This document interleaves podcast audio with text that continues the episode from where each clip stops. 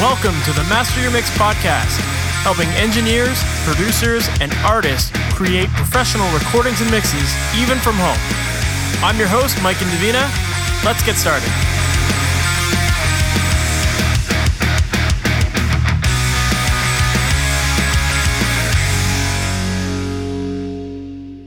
Hey, welcome to the Master Mix podcast. My name is Mike Indovina, and thank you so much for hanging out with me today. Today, my guest is Andy Reed, and if you're not familiar with Andy, Andy is a record maker, musician, mixing engineer based out of Bay City in Michigan. He's worked with artists like Eric Johnston, Leland Blue, Thomas Garriott, and in this conversation, we have a really fun chat about producing solo artists and this is one of the things that andy does a lot of you know working with artists that are starting with just a small skeleton of an idea for their songs and then andy helps them develop their songs turn them into full productions and he does it really really fast as well. And in this conversation we talk about his process for that what goes into that and you know how he works with these artists so that he can make these sessions run as smoothly as they do. Because as you'll hear he doesn't like using templates and stuff like that. So it's not like he's starting from the same starting point every time. He's actually building it from the ground up for each project. So there's definitely an art to being able to do that really quickly and that is something that we get into in this interview. So with that said i know that there is so much great information in this podcast so i'm just really excited for you to dive into it. So let's just jump right into it. Andy Reed thank you so much for being on the master mix podcast. How are you today man? I'm doing great mike. Thanks for having me on Awesome. No problem. Of course. For people who might not know you, your story, how you got into music, and how you got into uh, production and mixing and all the stuff that you're doing, can you give us that background? So, when I was about 19, I started playing guitar and playing in bands. This is about 25 years ago. And I'm in Michigan. So, the music scene here and there has flourished, but the White Stripes thing was kind of on the horizon and, and all of that. But um, I was in a little power pop trio called the Haskells. And we had gotten a little bit of financing from a small independent label in Michigan to go make a record. And uh, we had heard through a friend's band that Brendan Benson, who later was in the Raconteurs and with Jack White and and uh, and all that, and he's a great solo artist. He had re- released a record on Virgin in '96 that was like one of my favorites. But we had heard that he was recording, just doing the recording studio thing and producing bands. So we reached out to him and and uh, we started making a record with him and it was just you know tape machines vintage microphones all the stuff you you know all us nerds want to see. That kind of made me fall in love with the record making process. I kind of had no idea it was that way. And uh, ever since then, you know, I bought a four track and and I've had eight track reel to reels and the little all in one 16 digital tracks before making my way to Pro Tools and so that was about, you know, I've been doing it professionally probably this is year 16 of of my studio that I'm working on now. So it's it's been kind of a full-time gig for about 16 years. But that's the, you know, the short story of it, you know, just still learning, still playing in bands over the years and and just trying to perfect it and as you know the the more that you learn the more you realize you need to learn you know so it's become uh, I've become a lifelong student of the craft, but I still love it every day. Um, coming down to work and and pushing buttons and trying to get weird sounds. For sure, yeah. I mean, before we started recording, we were just talking about how yeah, like there's there are so many resources out there to learn from these days, and it's like you know continuing to to learn new things. Like you you always surprise yourself with what you don't know, right? And when you, there's so many things you can try and learn and just go deeper and deeper with it.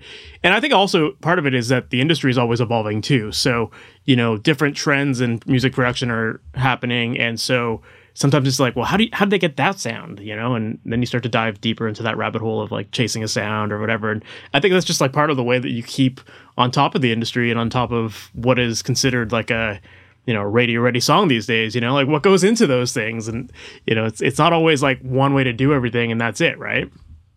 Yeah i love that about it. Like i love that there's exciting new music being made in a way that's completely the opposite of how i'm used to doing it. Like i'm i've always been like the singer songwriter band guy where it's like we mic it up and we hit record you know? That's kind of just the way i was you know brought into it. But you you know like Billie Eilish and her brother Finneas are making these records in their in their bedrooms with cool samples that they're kind of doing sound design on their own and really getting in there and and crafting the sonics in a really unique and clever way. And and it's great. I mean i love that i'm learning stuff from 19 year olds you know? So it and it kind of keeps you you know keeps you on your toes. It gives you something else to work towards. And it uh, always makes it interesting at least you know? So even now that the the tools are so affordable and you know you can get a plugin that does 30 different things and you can sit there for hours with one plugin for crying out loud. So it's it's it's create creatively it's it's it's amazing right now. It's the most kind of like fertile time i've ever seen you know? Yeah of course. Yeah and it's kind of funny. It's like you know the more you uh, we kind of talked about this on some of the other episodes too but it's like the more you learn about this stuff too the more you start to like create some like self-imposed rules on yourself sometimes and those rules can also be restrictive, right? And so when you start to see like what other people are doing, sometimes it's like, well, they're they're doing the complete opposite thing of what I've been told I should be doing, you know? And and like that's just how you you learn, like, oh, that, that's a cool approach there. Like I got to try that, and you know, keeps you on your toes. Yeah, and having like you know, sometimes I'll get hired because of a record, you know, like I did, and then I, I kind of have it. You kind of have it in your head that's like, okay, I got to get the drums to sound similar than that, and you know that kind of thing. And then you're kind of it's like, well, did they want me because I was creative with sounds, or did they want me because of those sounds? You know, so you gotta, you gotta kind of go in with an open mind and and and still keep that, um, keep that the idea open that you you don't have to do the cookie cutter thing. You know, you can you can get a little weird if if you want to, and, and that and I think part of it with my attention span is that, like, I don't have templates and I don't have any of that stuff. It's like I I kind of I don't know if it's I can't do the same thing twice, or I just have a hard time going to the same thing over and over again. I just want to try different things to see how they sound and work, and and I think because of that, though, everybody has their own unique sounding record. You know, it's like there's not like one staple sound that I kind of work on. It's like every single thing is kind of specifically tailored towards the artist and the song. So that that part's fun for me because it's not like the same thing over and over and over each day, and, and th- that can get a little tedious. For sure.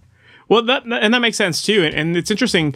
I'm always amazed when I hear people that have been doing this professionally talk about how they don't use templates because I feel like that's kind of something that a lot of people start to get into. The more you, the busier you are with it, the more people tend to template things to optimize their processes. So I'm curious to know if you're not using templates, what do you do to help keep your um, your sessions like as efficient and fast as possible so that you're not, you know, spending all that time doing all those tedious tasks? Uh, that's a great question. So um, I do have like my inputs and everything uh, all wired into because I have all outboard preamps and compressors and EQs. So I have like 18 channels just set ready to go kind of for whatever. And my drums are always plugged in and I'll always put up a couple of crazy weird mics through pedals or something like that. So I can get going pretty quick with any instrument. So on the creative side, when we're actually working on songs and recording, uh, I try to have the sounds ready to go as close as possible. And then um, when we're done with the tracking of that particular part, I'll just do a little carving, reverb, whatever, and kind of get it close to almost the way it's going to be mixed. So when I get to my final mix, I have everything kind of dialed in a little bit and it doesn't take me and, and I like that too because every decision we make after we do those one parts is is it's it's affecting the next thing we record. So when we're building a track, it's nice to hear how it's going to sound and then when we add something we know it's going to work in the mix and the next thing if it's going to work in the mix and so on and so forth. So um you know cuz if you have like a high piano bit and then you want to add another high sparkly thing. It's like, well, do we really need that other high thing? Because the piano's kind of covering that ground. And if you can hear it, they're kind of fighting for territory, you know? So things like that. I feel like kind of getting the sound on the way in, getting it as close as I possibly can to the mix helps the decision making process for the next things we add. Because I work with a lot of solo artists. So I should should have clarified that because they'll come in and I'll be the guy that like adds all the other instrumentation. So, um, you know, we're building these songs together as like if we're the band. So, uh, it's nice to be able to do the drums, dial them in. Okay, we want that kind of drum sound. So now we know it's like, okay, we're taking this in a 70s kind of vibe thing or whatever.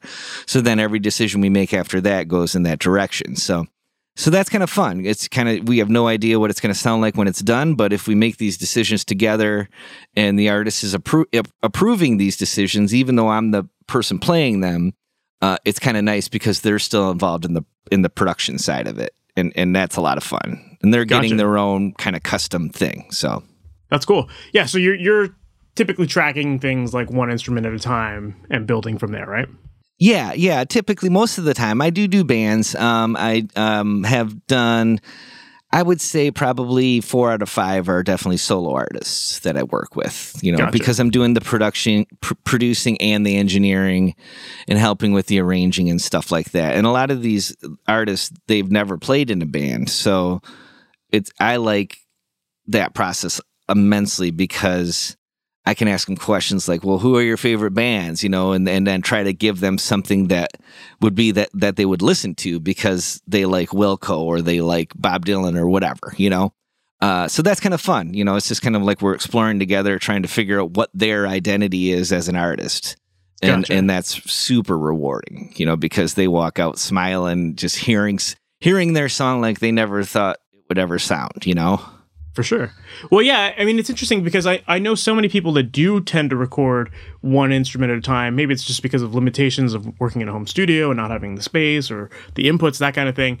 And so I'm I am curious to know when you do start getting those tones. Let's say you're starting with drums. I, I don't know if that's your typical starting point, but you know, if you're starting off with drums, like how do you make those decisions knowing what it might sound like in the end you know like how are you shaping those sounds at the source without really knowing how it all builds together right? Like is it just like just your experience has told you over the years like i typically carve this or i do that kind of thing? Like is that is that typically is that is that how you've learned to just get things right at the source from there well, I mean, I already have everything kind of set to a spot where I can kind of take them into like a more roomier thing, or I can kind of open up the drums and make them a little ringy or, or dry them up and stuff like that.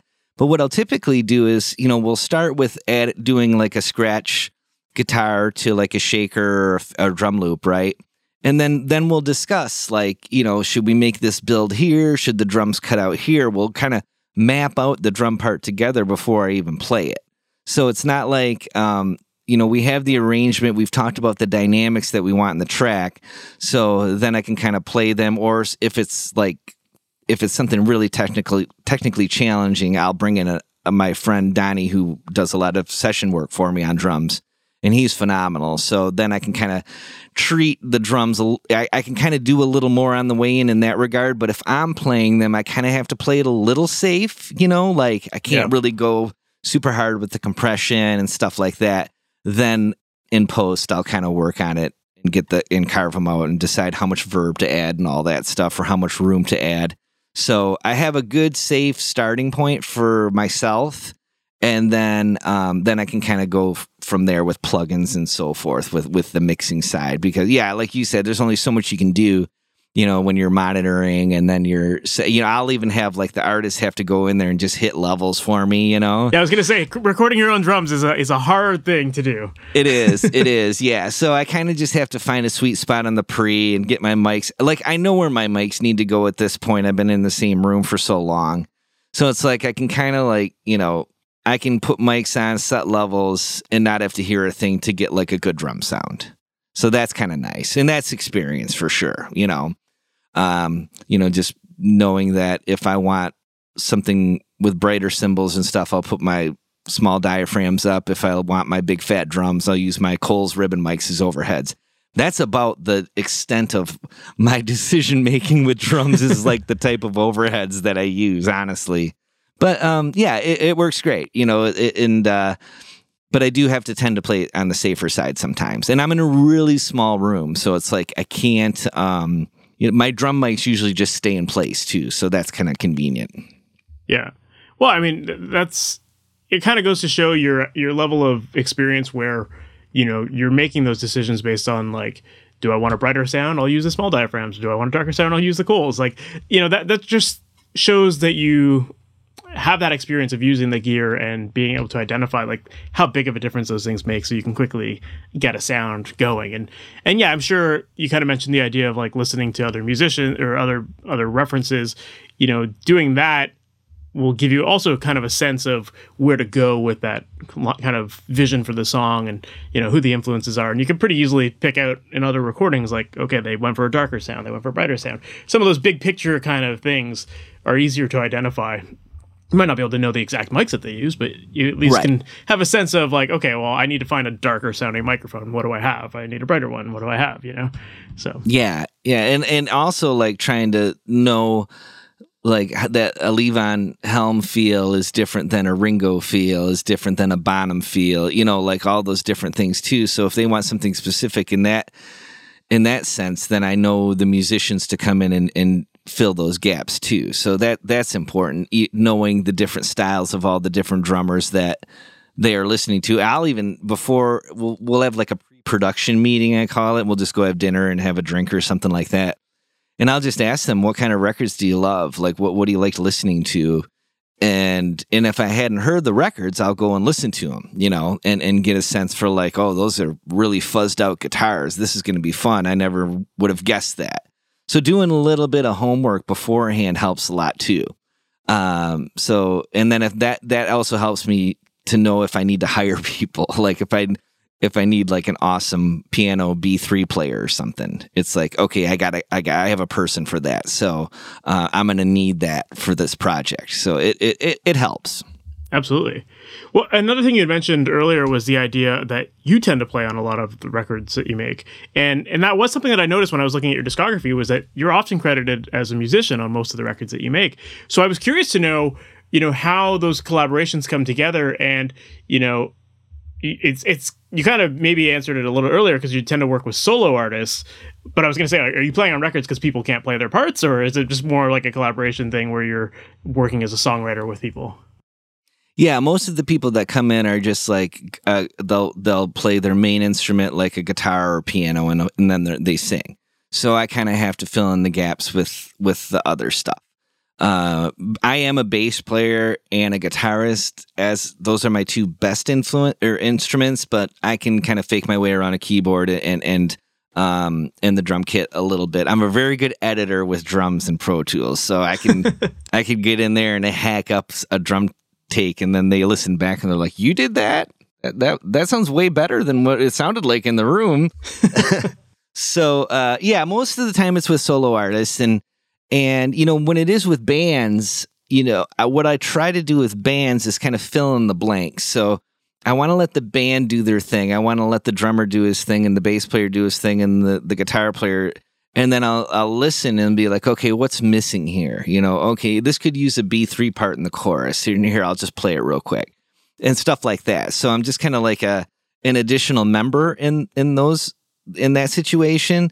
But when it's um when it's just me and a solo artist, it's definitely like I, I end up playing a lot of the stuff uh basically just because I've been playing them for so long and you know, I'm the guy in the room that can kind of play it. So uh when it comes to but I I should clarify that even though I'm playing the part I work out the part with the artist. So it's like, so they're helping me compose the bass line and they're helping me compose the auxiliary guitar parts and stuff like that. So, you know what I mean? Like, I want yeah. them involved in it.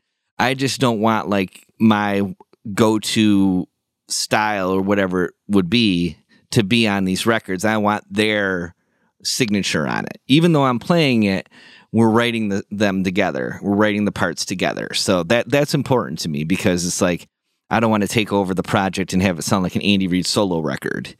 I want it to sound like their record. That's that's fair. Yeah, it's interesting because I do feel like my experience in the in working with singer songwriters is that there's there's a lot of there's a wide range of people being prepared, right? A, a, a wide range of the prepare, preparation that they have going into these things, right? Like there are yeah, some yeah. people that there are some people that just know, okay, like I want my album to sound like this, and I can play all the parts. I'm maybe just a guitar player, but if you give me like a bass or whatever, I can play all these parts in. And it's like, cool. Then you're just like an engineer recording someone's ideas. And then there's other people that are like, here's this acoustic song I have, and I want to turn it into some like full blown pop production, and I think it takes a specific type of engineer or producer to work with those kind of projects because you, you clearly have to have that that skill to be able to play those instruments and play those parts and you know write with people that way too right so it kind of sounds like you're doing a little bit more of that side of things right yeah, yeah. As much as I always just wanted to be an engineer and work on huge consoles and and you know have 50 Pultecs and all that stuff, I am a producer that has engineering skills. you know what I mean? Like I've I've accepted the fact that I am a producer that has the ability to record at a decent level. And so, and I just know that that's where my skill set lies, you know, and I think it, it is just because from being a songwriter, I think it's uh, from just being a fan of so many different styles of music. So I can kind of tap into so many different um, vibes and stuff like that. So I think that that's important to know that most of the stuff that I get now, if not all of it, it's not because I have a studio, it's because they want me involved in the music making process and then I document it in, you know, in my studio. So gotcha. uh it, yeah, I didn't it didn't start out that way. It's definitely started out as like, you know, setting up microphones and and having everybody come in and and then and then I'm like, okay, what do you want to do next? Are you done with that song? Like I wasn't even thinking production yet. You know, I was just thinking like, do you have all the stuff you need for this song? We can move on to the other one, you know. So um, but I, I, actually enjoy it this way. I, I, really like being involved in the music making side. I think it's uh, it's been a lot of fun, and you know, you're kind of in a different band each day, kind of thing, which is super fun. And I never know what's going to happen. You know, it's like every day is just it's just different. So that it's been enjoyable getting to that spot where I can say that I'm a producer that engineers even though I wanted to just be the nerdy guy that pushed buttons and wore the white lab coat. For sure. And, well, and work you, at Abbey Road. of course. well, I mean, you're right though. It is it is kind of the idea of like being in a different band every day, and that, that kind of does make it a little more exciting, a little more refreshing, and you know, that's not the same thing every day. Um, and I also think that you know it it's cool that you were able to acknowledge that your production chops are actually the thing that people keep coming to you for because you know that is just a skill in itself that differentiates you from the classic tip or typical engineer you know? It's like you're the guy to go to for that kind of thing. Like I, have had people come to me I, you know I'm a, I'm a drummer primarily. I don't play guitar very well or bass very well. And so like if someone comes to me being like here's an acoustic song turn it into a full-blown pop, pop production I, personally, I don't feel like I'm the guy for that, right? But it's like it's great to know that there are people like you who, who have that that uh, experience and that that are like, yeah, that's what I do, you know. And, and I think that that's that really does differentiate you from someone like myself or a lot of other people, right? Like we each come to it with our own strengths, right? Right, and I think that's huge. Just, I mean, I know, like you, we were talked about. There's uh, with your listeners is that like you know everybody's getting into this and it's like almost to the point where we all have the same set of tools right with the same software available and and, and all that stuff we can all pretty much achieve the same sound so it's like, how are you going to separate yourself from the herd? Because otherwise, you're just going to get lost in the shuffle. So it's like you recognize your strengths, you work on those. And and I guess I never really realized how much the engineering side depended on on like the production side. You know, going back to like the Beatles case, it's like, you know, Geoff Emerick when he was doing, you know, Sergeant Pepper, you know they they almost listed him as a producer because of like the sounds he came up with were so vital to the production of that record you know and and you know you marry those two things together and um they really just overlap so much. You know, it's like here's the guitar part as the musician. Okay, now I'm going to set it up as the engineer. Okay, now we're going to produce the part together. You know, it's like it's it's wearing different hats but I don't notice the. I used to notice when I'd get into different mode, like I'd have to turn a key and just switch to engineering mode, then switch to producer mode, and and then switch to musician mode. And now they're just a blur. You know, they just kind of they're all together, and we're just working on this stuff together in the room with the artist, and and the I don't sit there for ten minutes and and search for a guitar sound. It's like, we'll get the guitar sound and I'll put a Unidyne 57 on the preamp mic or on the guitar amp and then just get get a good level and then we're going. You know, back in the day I would have spent 20 minutes just moving the mic around on the cone.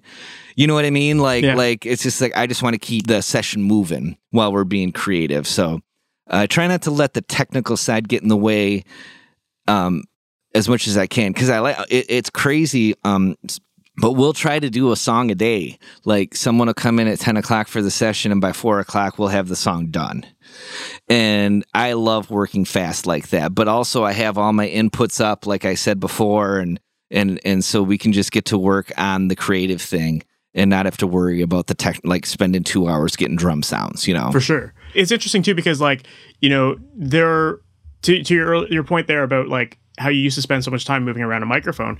It's like the more you do this, the more you kind of realize that there's like a general starting point for all this stuff that is going to work 90% of the time, you know? And then yeah, yeah, if you want to like get picky with like, let's roll off a little top and I'm gonna move the mic a little off to the side, that kind of thing. You you can do that, but like you can agonize over that stuff all day, right? So it's like it just when you start to realize like those like s- basic starting points, like you can get good results right away with that. And so sometimes in the interest of just making your session run smooth and efficient, efficient and fast, like just using those starting points gets you there. And then, y- Yeah. I mean, there's also something to say about when you have consistency like that and you are kind of starting from those same those same points it allows you to like know what what's going to happen in the mixing stage a lot easier too because you've you've already corrected those mistakes or you've already corrected those things so many times that you kind of just instinctively know okay i gotta fix this i gotta do that Yeah. you know so it helps you work a lot faster i'm sure Yeah, and it's trial and error. You know, I'll have days where I call them just like like lab days. So I'll I'll put an amp up and then I'll grab six microphones and then I'll just record a little bit of each one and just be like, "Oh, you know, that that one sounds a little cooler for that kind of tone."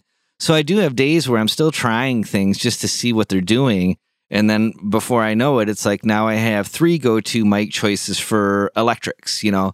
It's like if we want this kind of thing, this this mic handles high gain stuff better than this mic, you know. So it's like I can make those choices super quick. Boom, put it on the put it on the uh, the cab, and and it's good to go. So it's important, I think, to know the gear you have. I'm sure everybody knows, you know, this, but it's like it's it's so hard because you, this plugin world, I'll buy like two plugins and they'll sit in my folder for a month, and it's like before I used to sit there with for like six hours with each plugin and try it on everything and see what it can do inside and out, you know, and um, I, I know that the the technical side can really get in the way of the creative side a lot, especially in this day and age, like you said, with all the the choices we have. It's it's it's unlimited and it's insane, but it's also just unlimited possibilities, you know. So that's that's that's the fun part.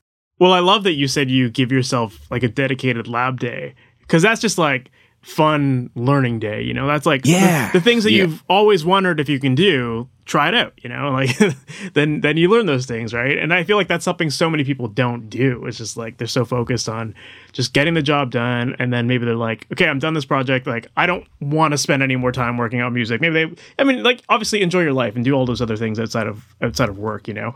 But like it is good to just also spend that time and actually you know experiment and have fun with it and you know fall in love with it again you know if, if you if you find if you find that it's getting like a little monotonous or something right Yeah, and I have a luckily too. I have amazing clientele that will let me get away with some of that while we're in the session, but I don't want to hold up anything either. It's like, man, I always say I always do like one fun mic per overdub. So I have one that like I know is gonna work, and then I'll just throw something through a pedal and and and I'm not all the time, but like a lot of the time I will. And then it's like, dude, eighty percent of the time, ninety percent of the time, it's unusable. But that ten to twenty percent, it's kind of fun. It's like, dude, that's that crappy, you know, phone mic I put on the floor in front of the kick drum. Listen to that thing, you know, or whatever. And um, that always gets. I always feel like it's. I don't want to say it's putting on a show for the client or the artist, but it's like I love being there and almost like saying, "Oh, that failed." Like, okay, I'm failing here. You know, whatever. Um, showing them that it's okay to try things. You know, it kind of gets them into that mode of like, yeah, okay, well, Andy's trying stuff and he's been doing this this long. And he's like, oh, and it sounded bad. That's, oh, that's cool, you know, but you just got to be comfortable with failure and you got to be comfortable doing it in front of other people. And if you are, then that's when the, everybody's brain turns on. It's like, let's have some fun here. You know, we could really get s- some weird sounds Will they all be usable? Probably not. But if you get one or two great things out of it that are super unique, then that that makes your record even that much more special. And I think that that's important. But it's like you said, that all stems from those lab days too. You know, like, oh man, I just got this new mic, and I thought it was going to be a snare mic, but it ended up being a great you know bass cab mic. You know, whatever. It, it, it's you just, you just never know.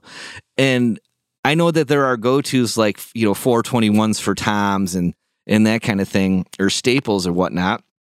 And those are all great, but it's like I love finding buying a microphone and finding it works on something else uh, from what I intended it to work on. You know, Mhm. like I just bought a I just bought a Sony uh, uh, 37 clone, the Mojave one, and this has always been a dream mic for me. You know, and I'm like, this is gonna be the best vocal mic ever on everybody, and I'm like, dang it. I, I sound awful on it. Like I was hoping that I would sound great on it, you know, and I'm like, crap. Put it up in front of the drum kit. It's like the most 3D thing I've ever had in a room. And I'm like, oh man, this is perfect. You know, so you just never know until you try those things. It, and that that's the beauty of it. I think it's a lot like the uh, the the microphone and the mic preamp. I always use the guitar and amplifier analogy. It's like, you know, you got a Fender Strat with a with a, a twin reverb is going to sound different than a than a, a Les Paul through a Marshall full stack. You know, that's the same relationship with microphones and preamps. So you try those different combinations, you can get so many different colors, you know. For sure. Yeah, and I love that too because like so many mics I find have a reputation for being like the, the perfect mic for X, you know, or whatever, right? So people buy these things thinking, well, that's all I'm ever going to use it on. And they don't even experiment with it to see what you can get away with. And it'll blow your mind sometimes, like what's possible. I, I recently, even for from one of my memberships, um, we were doing a microphone shootout, and I, I was just testing out like a whole bunch of mics that we had in the studio, just on everything. And it blew my mind like how versatile a 57 is you know like i always knew it and like i've always done it on guitars and on like snare drum that kind of thing but like to, to try it out as an overhead mic or like to try it out as a kick mic you're kind of like shit this is actually kind of usable you know like if that's all a you freaking had vocal mic, a vocal mic, dude. Yeah. I mean, they're amazing mics. I just got into like the Unidyne 57s. I bought a couple of those, and it's like, man, I'm just hooked on 57s. I'm with you. It's like it's the Swiss Army knife. It really is. yeah totally if i had like eight 57s i'd feel totally comfortable just like using them on everything like having a whole having a whole drum kit of 57s and you know i'm sure it would sound great Easily make a record with all 57s. Easily. Yeah, yeah, it's but I love that, and that all comes back down to just like those again those lab days and spending the time to just experiment and find those things that maybe you didn't think would work, but you tried it and now it works. I even remember like being in, in college and our um one of our engineering teachers he he would say like don't use condenser mics on drums like on, on like kick drums or whatever and I was like okay like i guess you know that's that's that's his approach you know and then like the first day i worked at like a studio it was like okay so we're gonna put the fet 47 on here we're gonna do that and i was like i was told we weren't supposed to do that you know Yeah. and it's like oh That's but a- it works it sounds amazing so yeah Yeah, I mean it's funny, but like yeah, some of the the rules or quote unquote rules that that exist are are are are kind of silly if you think about. I mean, I understand the like you got to be careful using a, a delicate ribbon mic on a vocal because the um the air could pop the ribbon. You know, there's there's things like that that Yeah. exist for a reason. But I was going to say too, um, you know, I also still kind of work on my own music, and those are sometimes my lab days too. So uh, I kind of still set aside a day a week, non having a client in, and and I'll either work on one of my own songs, or I'll do a lab day, or they're combined. You know, because I'd rather screw up on my own time than with with someone else's dollar. You know what I mean? So makes sense uh yeah i and it but it's also like you said i think i quit doing those days for a while and I was miserable. Like I'm just I'm just going through the motions and I'm just like, oh, this is this, you know, sitting here complaining, I can't believe it, but it's like I needed those creative days to kind of reconnect with the craft. You know, it's like you need to stay connected to it. Otherwise, you're just, you know, going through the motions and that's you can't do that when this artist is entrusting you with their baby essentially. So, uh, I feel like it's important. That's my way of connecting to it. For sure. You know, and then everybody has their own way to do it. Um, but yeah, I just it's I, once they started doing it again, I'm like, oh yeah, yeah, this is this is why. Yeah. You know.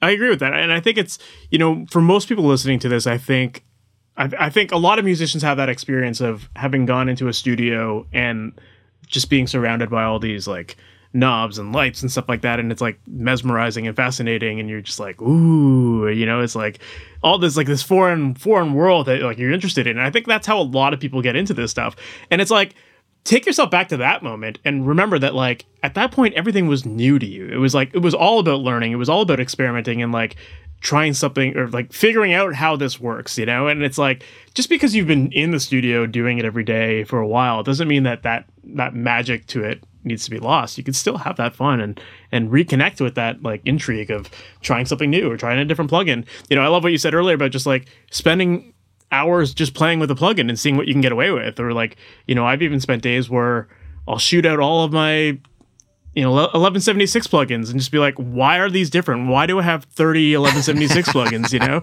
Exactly. And then you realize oh, okay this one actually has a use for this one sounds better with this this one's got the, some weird low end thing to it whatever. And and you find those go-to things and now you are excited about it. You're excited to use these tools and you find a, a new use for it right yeah that and that's the beauty of where it's at right now i mean like when i was starting it was an SM57 with a quarter inch cable on it into a four track. That's all I could do until I figured out I could plug into my guitar amp with reverb and then mic my guitar amp. You know, it's just that little that little extra thing that gets you uh, another one percent or two percent or whatever. And you know, there's just in the technology changing, like you said earlier, is another thing that kind of keeps you on your toes. You hear some weird sounds out there and you're just like what is that? And you, you, i still get stumped listening to things like how did that happen? And so just that you know being a music fan first i think is important uh in in my case because it, it i still have that sense of of like things still freak me out. Like when i hear like a like Ryan Freeland is one of my favorite engineers because he just captures bands in a room just so well. And I'm like, he'll release like he did like the last Aimee Mann record mixes and it's just like put my headphones on. It's like oh my how does he do that? You know? And I'm like emailing him. I'm like okay dude come on. You got to tell me how you know whatever. And and the nice thing is too is like a lot of these these people that I look up to are so accessible now and they love answering questions. I mean everybody in this audio world is so um nice and and welcoming that you can talk to anyone at this point and they'll they'll help you out with a question. And i think that's that's the coolest part. The the audio community itself has really become like a uh, like its own family and and i never knew that even existed either you know? It's like i kind of go to these conferences and i hang out with my friends and then you know we'll have an, another two people come and then they're you know the, our our table grows each year. And it's like this is like my family away from home you know? It, it's so much fun. And i i and you're with like-minded people too you know? It's like i'm sure you know you and i could talk every night for three hours and not blink twice and not like repeat ourselves you know because we're we love what we do so much. And you know i'm not around a lot of people in bay city that uh, have that same mindset. So when you're around other engineers and and you're able to ask questions and and they're picking your brains and whatever. It's just like so much fun talking this kind totally. of stuff, man. I mean, that, that's why I started this podcast. It was the same thing. I know, thing, right? yeah. it's just like and let's let's just talk that. gear about this. Let's just talk about gear and let's hang out with cool people and have fun learning all this cool stuff, right? So yeah, I agree. The the audio community is definitely very open, and you know, it's just a matter of putting yourself out there. And that, I think that's just a fear thing that a lot of people have. They just feel like oh if I send off an email or whatever I'm never going to hear from this person or I'm going to get rejected by them or whatever. It's no, just take your chance, try it. Why why not, right? Well, and also like you know, it's that inferiority complex that just I think all of us as artists have. Like it's just like okay, wh- why am I going to send this mix to this person and have them critique it? Because it's like, oh man, they're just going to rip it apart, and it's like, it's like, well, to get anywhere, you kind of want them to rip it apart. You know, they're not going to be an, a jerk to you. They're going to be like, okay, the guitars are amazing did a great job on the vocal, maybe bring this up a little bit here. You know, they're going to give you like constructive sure. criticism. The greatest engineers on the planet, I've never seen one of them be mean to anyone w- that's willing to put their art out there for them to hear. And that's that's pretty impressive. Of course. Yeah, I have a I have a coaching program where I help out people and and do a lot of like, you know, I walk them through my process, but also I'm constantly reviewing their mixes and giving them feedback on them and and it's funny cuz I'll I'll check in with people after a little while and we'll just start chatting about it and you know I'll be like kind of you know what were what, some of your hesitations getting into this stuff? And people are always like oh, I'm just kind of scared of like sending people my music to listen to and it's like yeah but how was it? Like you know I helped you out with this like what, what was it like? And, and everyone's like yeah it wasn't like once I did it and I realized like you're not mean you know? It's like exactly. I actually got something very valuable out of it right? And it's like that's just how it is. It's like you just got to put yourself out there and and try and and um from that, there's a lot of great stuff that you can learn and take away from it, right? Yeah, and we were there. Like we know that feeling of being scared to do it. You know, it's like so we we can sympathize so much with with the step that they're taking by doing something like that. So it's impossible for you to be mean. You know what I mean? And it, you get to a certain point where so much of it is subjective. You know what I mean? It's like, well, I'd push the guitars up. It's like, well, that you might send it to another engineer that's done just as much say i'd bring the guitars down you know whatever mm-hmm. you know so yeah, yeah. at a certain point it gets to that but when you're dealing with the basics of like okay your mix is a little cloudy you know there are some technical things that i think most people would do this is what i would do you know that kind of thing too yeah there's certainly fundamentals of you know like the the volume things that's the subjective part, but it's the clarity side of it that that yeah. that exists no matter what. You have to always make sure right. you're focused on that, and and that's certainly something that I always talk about with my students. Um, I'd love to go back a little bit about uh, go back to the singer songwriter thing, and when we were talking about how a lot of people come to you they do come to you with just kind of those bare bones ideas. And I'm curious to know, like, what is your starting point with those? Because you said you, you work pretty fast from the sounds of it. Like you said, you do it all in a day, which is surprising because I think some people would spend a whole day maybe just working on writing the parts, you know? So how do you start and, you know, what's your normal process look like for that? Yeah, well, first they'll they'll kind of come in and they'll play the song, and and I'll be like, you know, you feeling that tempo? What if you slow? You know, we'll get the tempo down because I'll listen to the the lyrics and whether the if it feels like they're rushing through their lyrics a little bit, I'll say let's try slowing it down. Whatever, you know, just feeling it out, and then uh, work on an arrangement because if they're just a solo act, you know, they might not consider instrumental breaks and stuff like that. And I'm like, well, we're only at three minutes, so we could probably throw an instrumental moment in there somewhere, stuff like that, and just kind of build like you know, the first hour is definitely like building the structure of the song, the arrangement, the tempo, that kind of thing. And then the rest of the day is like, you know, working on the groove part of it. And sometimes I'll sit here before I even play the drums and play like a fake drum part. Like, what do you think of this? Okay, what what about this? What about this feel? You know, this is a little more Latin or whatever. And and just give them some options to really listen to and, and see what what's striking them um, as as what they want. And and then just kind of going from there. You know, bass bass is probably my easiest thing to do um, I can kind of knock that out pretty quickly and just, you know, um, record it and play it, you know, 15, 20 minutes or so. Um, but yeah, it's just a little bit of chipping away here and there. It's like, okay, what, what do you think we need next? You know, what is, what would be good next? So have them laying down that scratch guitar and scratch vocal is kind of the first thing, you know, like the, getting the form and, and getting the tempo and all that stuff and, and building a map. I always just call it, let's build a map, you know, let's build a map here. And then so um, I kind of capture it like just in case that is the vocal, but you know, I always seem to get a better performance when they are singing at the end of the day when they're hearing all the stuff that's going on and now they can sing to the emotion of the track you know, it's different from having a band where they can sing with the emotion of the band live, right? And sometimes you can get that first or second take, you know. But in my situation, they were kind of singing their song for the first time with this new arrangement with all these bells and whistles. I get a little bit of excitement there because they're really happy and they're listening to this thing that you know it, it, it's it's new to them. You know, like they might have played this song a million times already, but they're hearing it this way for the first time.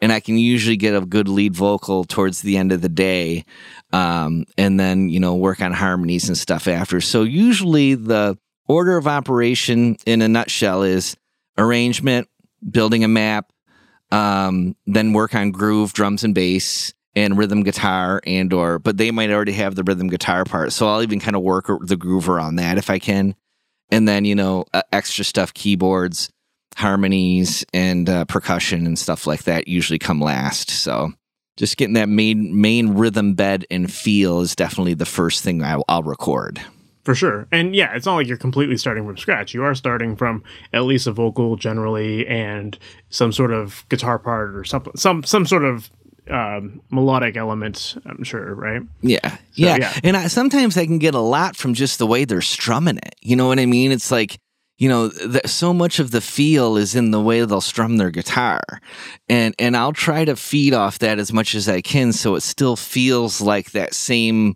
emotion they're getting when they're just playing it by themselves. You know, mm-hmm. so trying to listen, trying to stay open minded, and then if something needs like if I if if like uh, something occurs like they're they're singing a similar melody in the chorus than they are in the verse, then I'll kind of step in and say, okay, here's an idea you know, like what if we tried to switch this up a little bit so the chorus elevates? So try starting up here vocally when the chorus hits, and I'll, I'll only kind of interject when I hear the possibilities of making something um, stronger or it needs to happen, kind of thing for for to feel more verse chorus verse chorus or whatever.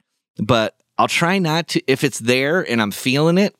I'm I'll just stay hands off on all that stuff and I'll be like your arrangement's great, your chords are great, your melody's great. Let's go lay down the scratch. You know, that kind of thing. And that happens a lot because I work with some pretty good writers. Yeah, that's awesome. Yeah, I, I, you know, I think there are some people that just are that, that want to get into to doing more of this kind of like production side of things and, and writing stuff, but maybe they're just like not sure how to start, whatever. But I guess, you know, that's the right approach to have. It's just like, let's just start from what you got and, you know, let's add one element here. Let's see how we feel about this element. Let's add something else. And you just kind of, you're building this thing up, right? Yeah. And, and the nice thing is, is working digitally, um, you know, you can try things later on that you might, oh, it's like, oh, you know what? Now that we have all our stuff, I feel like we need one more big chorus or something, you know, and you can just edit that in. It's crazy. So you can use Pro Tools as a production tool and arrangement as a production tool. So it's it's crazy how much fun it is. And when you're working with artists that um what I've learned to understand is working with artists it, it's hard to explain things sometimes. So it's like I'll I'll do something and I'll let them hear it. And I'll say, okay, we can do it this way, listen to that. We can do it this way, listen to that. We can do it this way, listen to that. And then they're able to listen and then make their decisions, you know? Where, like, if you have a band member, it's just like that's their decision, you know? So I feel like trying things, laying them down, and letting the artist hear them or hear what the potential of the tune. That's why I even said, like, doing the fake drum track, you know? Like, just doing kick, snare, kick, kick, snare, kick, snare, or whatever they're able to kind of hear the groove in a way that it might be occurring on their song and if they like that okay okay i'll go cut it you know and and mm-hmm. it's it's sometimes and you can make things like even just a string arrangement it's like well we'll get real strings but let's map out the parts now and write the parts and you can get great string sounds and get that done in a hurry. And it's just it's crazy the amount of stuff you can get done and how fast you can do it. Of course yeah especially like with all these software instruments like the midi packs are so good these days and you can oh get very gosh. believable stuff so.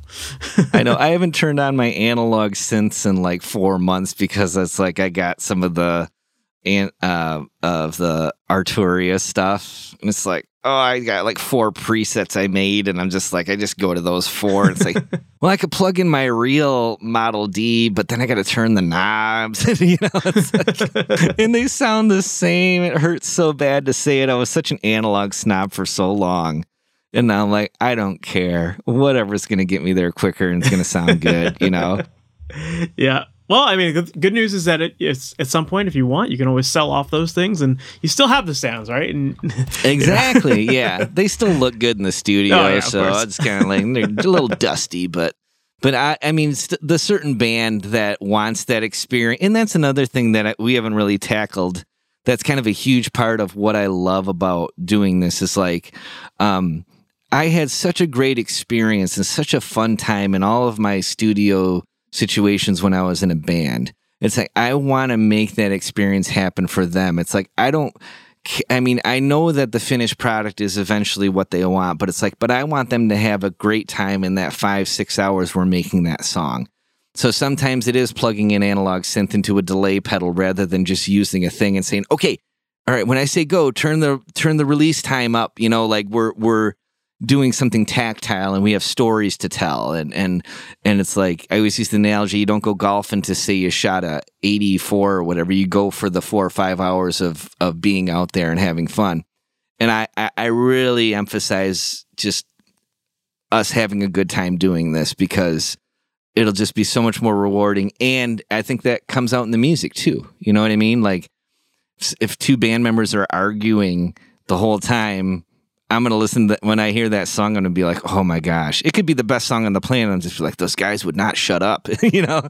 and and uh, I like I said, I just want them to have a great experience, and that and that's that's important to me because um, I've had some mostly great experiences, but I've had some negative ones too. And it's just like, I don't want anybody to spend their hard earned money and have a negative experience. Of course. Of course. Yeah. And I, I agree with you about the, the synths and having the hardware ones. It's like sometimes, sometimes just even having, walking into an environment where there are these like physical tools it's just it's inspiring for a lot of people too. And maybe they've played with the software versions and then to actually see the physical thing it's like holy shit this like this is it you know? I've always you know people get inspired by it right? So it's uh, uh, yeah 100% yeah. And if that inspires their performance i'll plug them in i don't all day you know what i mean? So yeah absolutely. You yeah, know i have sure. a bunch of small tube amps and they'll be like, "Oh, I love I've I've always wanted to play one of those little uh, you know, Alamo cheap amps." And I'm like, "Well, let's fire it up," you know, and, and then it inspires their playing, you know, all of that, all of that. And that's why the the dialing it in too, like we talked about earlier, is important to me because I want their headphones to sound like a record, you know, because when the drums are rocking and just huge in their ears, it's like you get some you get some guys going for it, and and it's it's awesome. So if you get it to sound as good as you can in the headphones and in the room, then I feel like that really has a tremendous effect on how they perform. For sure, absolutely. Um, one thing I did want to ask you about um, when I listen to you, to your work, like one thing I think you do really really well is creating great vocal stacks. Like you you have this way of making your mixes sound really big and full, and your vocals just feel giant to me. Um, and, and I'm curious to know like you know, what are some of your tips for working with vocals and creating that size out of them? Well, yeah. Well, first off, let me just give a little background. It's like, you know, I'm a huge Beach Boys. I grew up a huge Beach Boys fan. So it's like if if listeners don't know, like the Beach Boys were just kind of known for their vocal arrangements, you know, like five, six part harmonies and and Brian Wilson at the arrangement of those vocal parts would, you know, throw in little melodic lines interweaving, you know, and, and so on and so forth. So the composition of the part is obviously important to me when you're dealing with like, you know, a standard three part harmony will probably be six vocal tracks, you know, one on the left, one on the right of each part, you know, so it's like, so it's wider. Um, and typically what I'll do is I'll roll a, depending on where it's at, you almost want to roll off more low end than you would on a lead vocal because you don't really need the background vocals to take up a lot of that low mid stuff.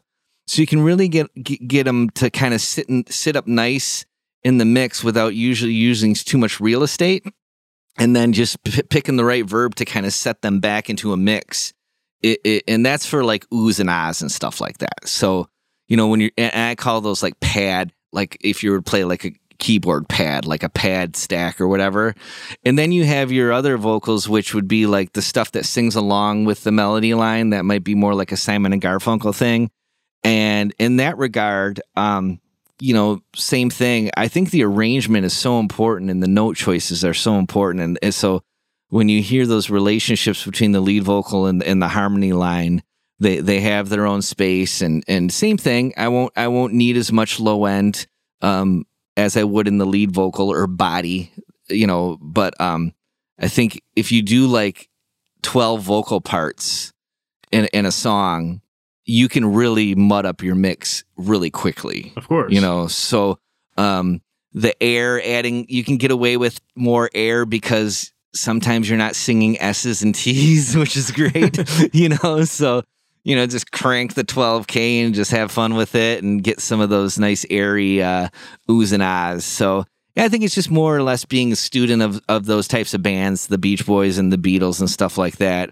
It really made me be a vocal centric person from like day one. And I went to um I went to college and studied a lot of music theory. So it's like I was able to kind of help people arrange vocal parts and and you know make interesting choices rather than just doing the standard like okay here's your third here's your fifth it's like you know let's throw a sixth on there or whatever and let's try this and let's try that so just messing with the arrangements is really important too because you can have two three vocals sound ridiculous if the part is written in in a in a cool way mm-hmm. so um I, I don't want to say, you know, some people will just say, let's just quadruple that part. And I'm like, man, we don't need to. Let, let's just sing it once. Let's write another cool, interesting part with it, and and and it'll sound bigger because the part is more interesting rather than just layering tons and t- uh, of doubling and tripling and quadrupling something.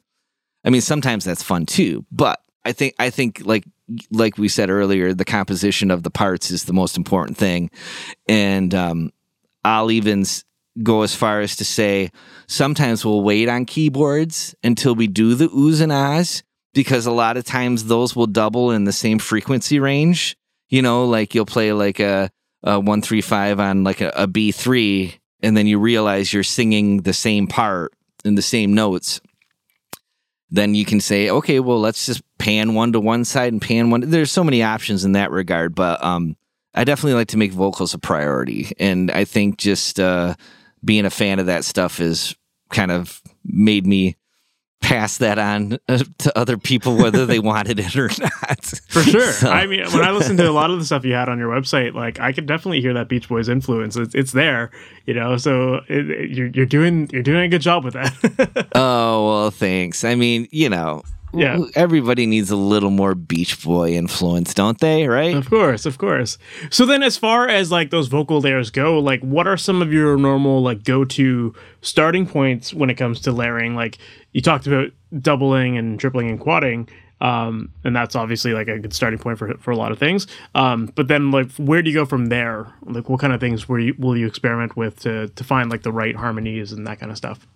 Yeah, a lot of it's a, a, nice way to do it. And this is when I started doing it. What I would do is like I would, um, I, you know, because I was a guitar player first, so I would say, let's find out where the lead vocal is starting, and I'd find that note in the chord I was playing, and then I would just sit there and like, okay, well, I'm playing a C chord, and the lead singer's singing the C on the B string. Okay, so let's start with the high E string you know, like I would sit there and be like, ding, ding. And then I'd be like, okay, let's start there. And I would have to figure it out that way because I couldn't hear them so fast. Mm-hmm. I'd have to sit there on the piano or I'd have to sit there on the guitar and figure them out in that regard. And so that's kind of how I started. And I like, if you can keep things super tight, you know, like keep your intervals tight, you know, and get like, um, you know, if you were play the top part of a chord, you'd have your open G string, you'd have your C, and then your E. It's like, okay, there's your triad. You know, there's your three notes of the C chord. That's covered. Next chord, you know, and then I'd go to the G chord and then I'd like sit there and map it out that way. And that's a great way to learn how to start to do it. Honestly, like it's it's a really great thing to to do it that way.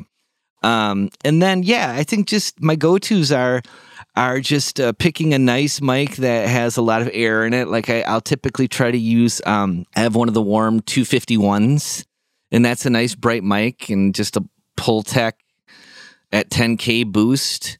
And then, like I said, that low cut, you know, getting getting rid of all that junk underneath. That's a good starting point for for tonality. And then once you get the part done, um, a great thing to do is to send them all to the make a group, send them all to your own aux, and then compress them together and sometimes EQ them together because you want to treat them as one instrument. I think a lot of the impact, like you said earlier, comes from like treating them like sometimes we hear a drum kit and the kick drum might stick out too much. It's like, well, we know that person didn't treat that kit like a one instrument, you know, and I think that. Mm-hmm if you do that, send them all to the same uh, compressor and then use the same verb on all of them, and they'll glue together, you know, some saturation, whatever, and just like treat them. Even though they're on 12 tracks, you can get them down to a stereo pair, and then you can really make them sound, you know, melded together. Yeah, I love that. And I love that approach of just taking the guitar chords. It's such a simple thing for finding harmonies because I, I, feel like so many singers have no idea where to start when it comes to harmonies, and it's just like you know they they know their lead vocal line and that's it. They have no idea where to start to find other things. So I think you know just even like you said that chord that chord idea is such a simple way to find some ideas or feel get that inspiration that of stuff that will work because it's it's literally the same chords. So you know you're just you are yeah. just creating those pads, right? So that that's the, that's the starting point right there. Yeah, it's a great way to learn. And honestly, like I'll still go to it constantly. It's just like, and, and you, even if you, because you can play C in four different places on the neck of your guitar or five, well, probably a million, but, um, you know, you can jump up and, and, and play at the, the bar chord at the 10th fret and get some higher options. You know, it, mm-hmm. there's so many things you can do with, and the same goes for the piano. And the nice thing is, is like when you're working with singer songwriters, and the sometimes they'll have a little bit more of a complex, but like you'll hear a major seventh, or you you'll hear a six chord, or you hear a nine chord, and it's like, okay, I'm gonna figure out where what that nine is. You know, I want to hear that in the vocal arrangement. You know, so it's like, you know, I'll sit there and and figure that out on the guitar. So, so I just can't hear that stuff as natural as I can hear a one three five, but um but yeah, by picking up the guitar, you can kind of figure out all that stuff. It's like you know it's going to work because it's there. You know, like you said, it's like heck yeah, let's let's sing it. You know, yeah, it's, so. it's not going to be a dissonant thing or something weird. It, it, it is exactly what is already there. So yeah, that's, yeah, a, that's yeah. a great great starting point. That's amazing. Right on, man. Well, I don't want to take up too much more of your day, but I, I appreciate you taking the time to do this, and uh, you know, just some amazing answers, amazing insight into your process, and um, lots of great stuff that I think people should be taking and running with from here. So, um, Andy, thank you so much for being on. If people want to learn more about you or follow you online, what's the best way for them to do that? Uh, I have a website, uh, reedrecordingcompany.com. R E E D is how you spell read. And that's pretty much my one stop shop. It's got uh, information on my studio. It has um, some interviews. This podcast will be on it, some different things in the press page. It has links to all the different music I've worked on. It has a link to my, the band I play in, the Legal Matters, which is kind of just a studio band that that I'm in. Um, we've it's got a link to that page and stuff like that. But and it's got the bio. It's kind of just everything's there. I do have the Instagram under Reed Recording Co. Um, you know, I'm trying to push the social media thing here and there and content and all that stuff that us old folk need to keep up on. right on. Well, yeah, I'll have show notes for that all in, in the uh, in the show notes, so people have links for that. Awesome, man. Well, I appreciate it. Thank you. Thanks, Mike. I really appreciate it, buddy. So that was my interview with Andy Reed, and that was a lot of fun. I love his approach to producing solo artists and how he goes about building these songs and his approach to that, and just everything about vocal stacks. I found that really interesting and just such a simple hack for finding vocal harmonies. Um, I think that that's something a lot of people really struggle with, and I, I, I can tell you from my own experience of being in the studio, I know a lot of singers that just don't even know where to begin when it comes to harmonies. A lot of producers don't know, and a lot of times, a lot of these singers singers rely on their producers to help them come up with those harmonies.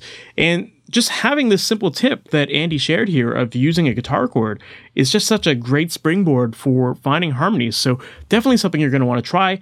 Um, I also love his idea of lab days. I think that that is just such a cool way to keep the process of making music exciting and to just constantly fall in love with the process of engineering and constantly finding different ways to experiment and find different techniques to use or different mics to use. It's just such a fun way to constantly improve on your skills and to give you a whole new tool set for creating records and finding the right sounds for your projects. So yeah, that was a really fun interview. And Andy, thanks again for being on. That was amazing.